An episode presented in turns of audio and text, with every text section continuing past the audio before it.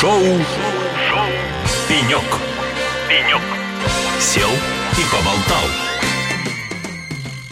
Ну что же, друзья, а, шоу «Пенек» на радио «Холосей». С вами я, Алексей Рудым, из нашей студии, из нашего аквариума, который три дня э, работает, находится в сердце Казань Digital Week. Этой прекрасной конференции, этого прекрасного форума, где огромное количество участников, очень много жизни, жизнь здесь чувствуется, бьют ключом. В общем, супер хорошее место. Ну и, естественно, у нас всегда интересные гости. И здесь у нас на пеньке расположился Айрат Нуруддинов, генеральный директор Таттелеком. Спасибо большое, что нашли время в плотном графике к нам прийти. Компанию Телеком мы знаем, любим и работаем давно, пришло время обсудить ключевые вопросы, касающиеся Телеком. Ну, первый вопрос. Как вам Digital Week и зачем вам Digital Week?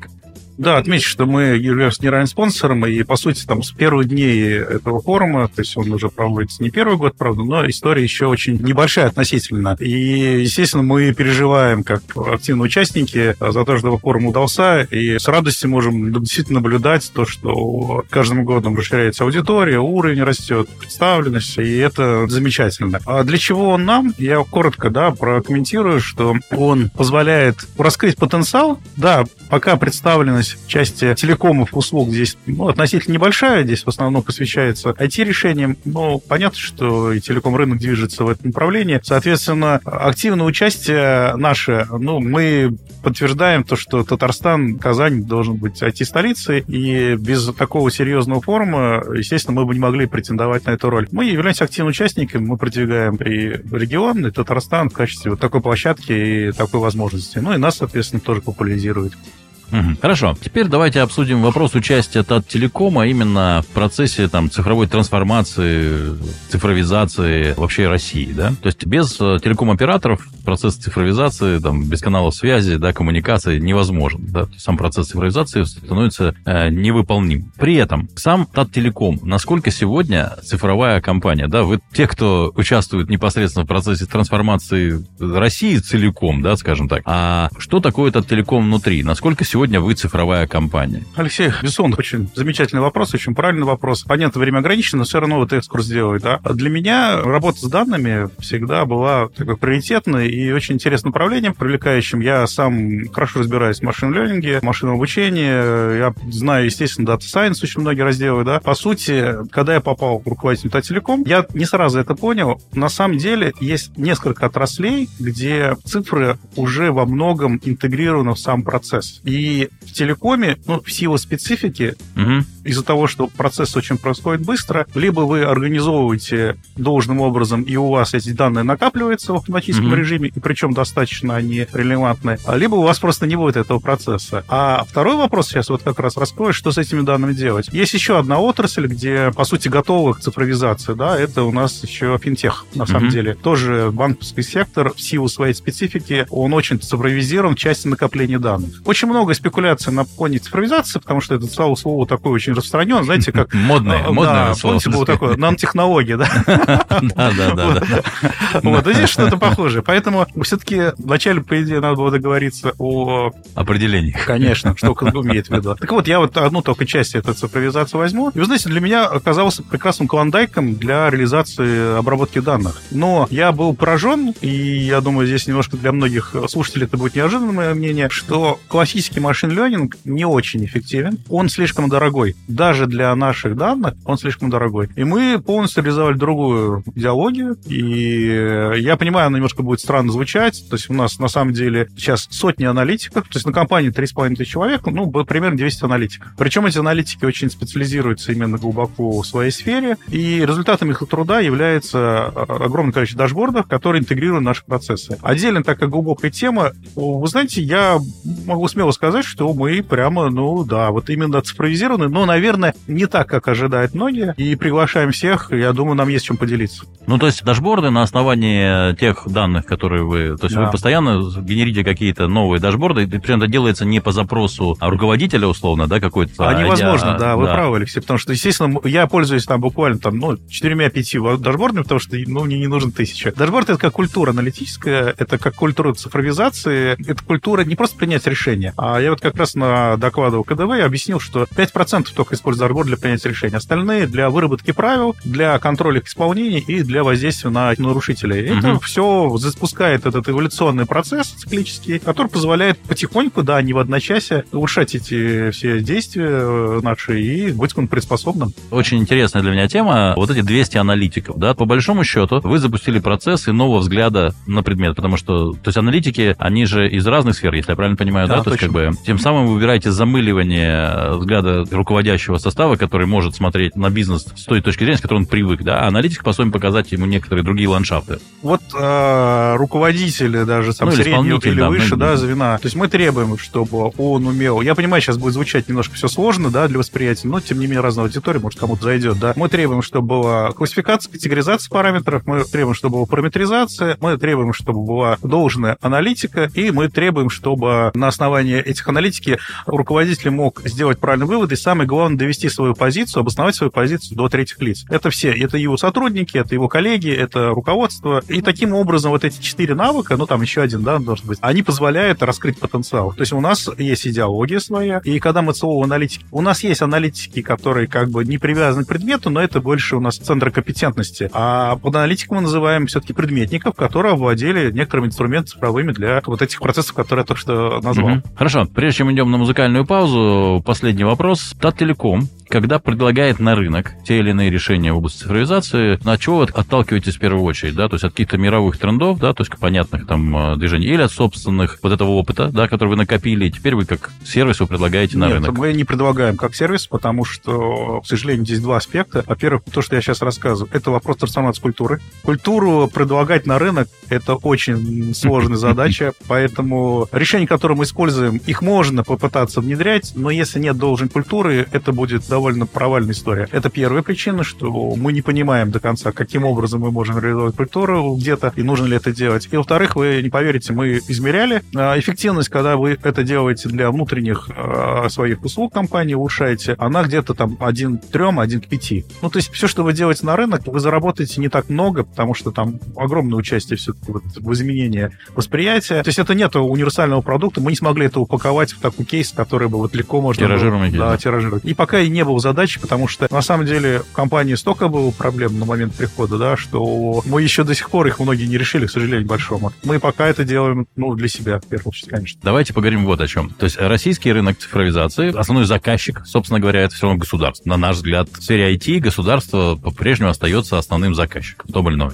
При этом есть крупный оператор, да, который, в общем, какие-то глобальные государственные задачи выполняет или должен выполнять. А в этой связи для остальных операторов связи да, остается ли место вот в этой государственной, что называется, решение государственных задач, да, или все-таки операторы живут на коммерческом рынке, живут на каких-то задачах для совсем других секторов? Алексей, ну, интересно, что у вас такая точка зрения сложилась, потому что вот если брать по телекому, да, у нас опосредованно порядка 88 процентов лежит Синк. Синк имеет большую долю государства, да, практически стопроцентно. И вроде как бы кажется, что мы должны иметь большой госзаказ. На самом деле чистый госзаказ – это порядка 6-7%. То есть основной наш заказчик, основной наш пользователь – это консюмерский рынок, это uh-huh. физики, и наши любимые клиенты, их там миллионы, да, и, ну, я поэтому, когда вы озвучили, что там основной заказчик государства, не у Тателекома.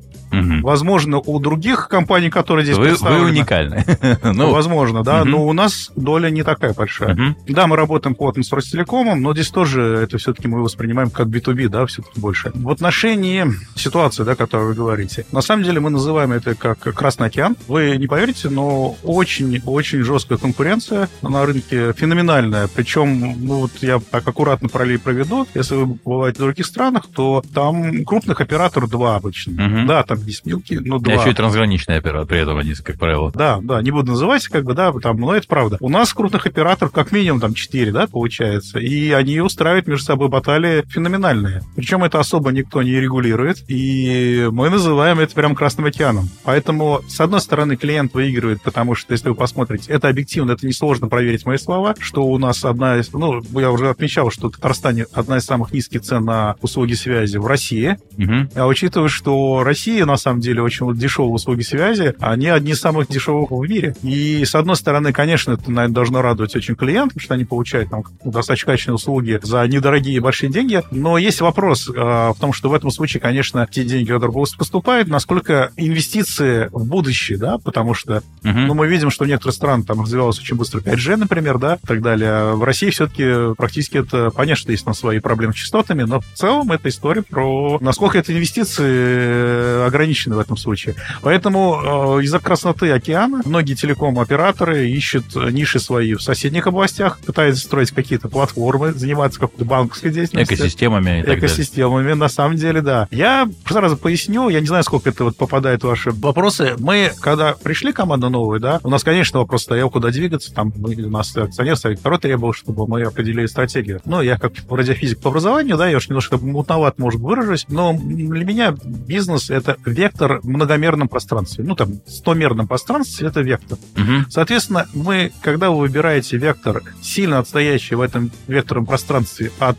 базового вектора телекома, чем больше вот это расстояние, Отклонение. чем меньше вероятность, что у вас получится. Да, бывают исключения. И поэтому, несмотря на мою тоже склонность там, к IT, вот я говорю, там, Data Science, там, и так далее, я целенаправлен многие, многие годы. Все, что мы делаем, это очень близко к деятельности телеком. То есть IP-домофония, GPON, там, видеонаблюдение, это все очень близко. Mm-hmm. И несмотря на огромное количество там, желающих нам говорить, что давайте займемся тем, я не, я не верю, что бывает исключение, но это, на мой взгляд, это неправильная история. Мы должны заниматься тем, что у нас хорошо получается, и в том, в чем мы состоялись, в чем мы имеем свой ДНК. Вы же не будете там пытаться корову заставить быть хищником, да, ну, условно там. Ну, наверное, в этом тоже может быть... Смотря как разозлить, наверное. Ну, да, я Следующий вопрос, может, то, что я сейчас иначе время заканчивается, я так понимаю, а я могу долго отвечать. Мы, собственно говоря, пытаемся глубоко с вами разобраться. Хорошо, давайте все-таки коснемся вот этой области, когда оператор пытается, ну, нарастить собственный пул решений, да, решениями нетрадиционными. На ваш взгляд, да, а если это не вы дел, ну, если делаете не вы как оператор, да, то откуда появляются тогда вот в вашем случае, да, вот эти экосистемы? То есть вы начинаете партнериться с кем-то из тех, кто готов в этой области двигаться, или, или вы просто стоите в стороне и говорите, ребят, там, вы развиваетесь развиваетесь как-то там, ну, а мы вам предлагаем базовую там услугу связи или что? А, Алексей, давайте там опять вот у нас терминология, да, как угу, вот да. история, там цифровизация, экосистема, платформа. Надо очень четко определяться, конечно, с тем, что мы имеем в виду, потому что вообще, я уж извиняюсь в сторону, да, одна из проблем общения, а, я часто сталкиваюсь, что люди используют слова, имея в виду свою какую-то да, конструкцию. конечно, так это же... На самом деле мы, ну, как бы, а я имею в виду иную, и это, на самом деле, ну, как бы дает такую проблему, потому что, конечно, такую или иначе можно платформу пытаться строить, но если брать историю слова экосистема, она же родилась от, помните, iOS, да, ну, то есть угу. вот Apple, они да, создавали да. свою аппаратную программную часть, часть да, приложение и, и так Google, далее. да.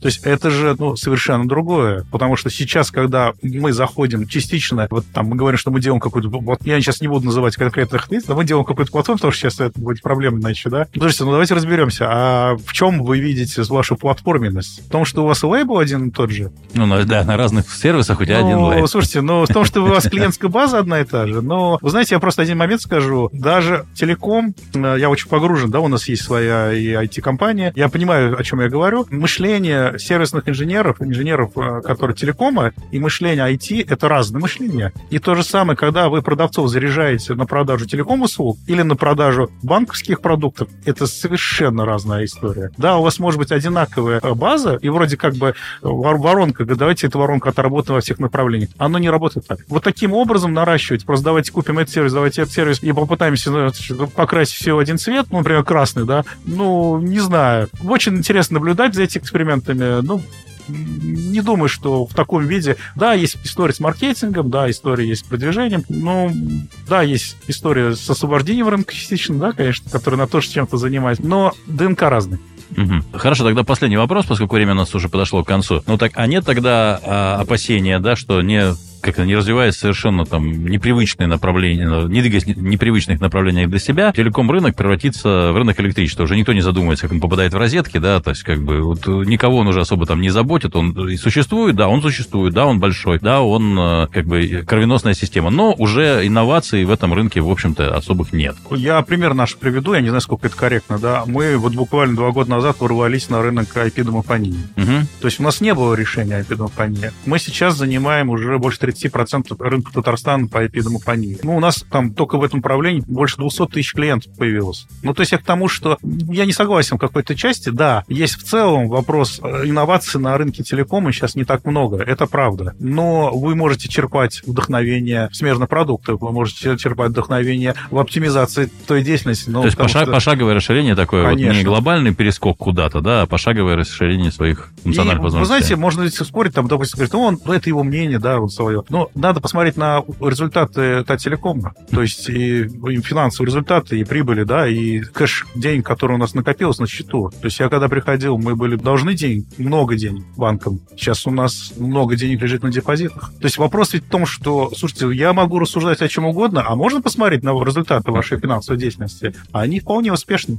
Ну что же, Айрат, спасибо вам большое за это интересное интервью. Спасибо, что нашли время в своем плотном графике. Друзья, напоминаю, у нас в гостях был Айрат Наруддинов, генеральный директор ТАТ Телекома. Я желаю вам удачи, я желаю вам успехов на вашем поприще и чтобы у вас дальше все получалось. Спасибо большое. Спасибо. Это было шоу «Пенек» на радио «Холосей». С вами был я, Алексей Рудым. Оставайтесь с нами на связи, потому что еще много интересного с Казань Digital Week и лучшая на свете музыка. Пока.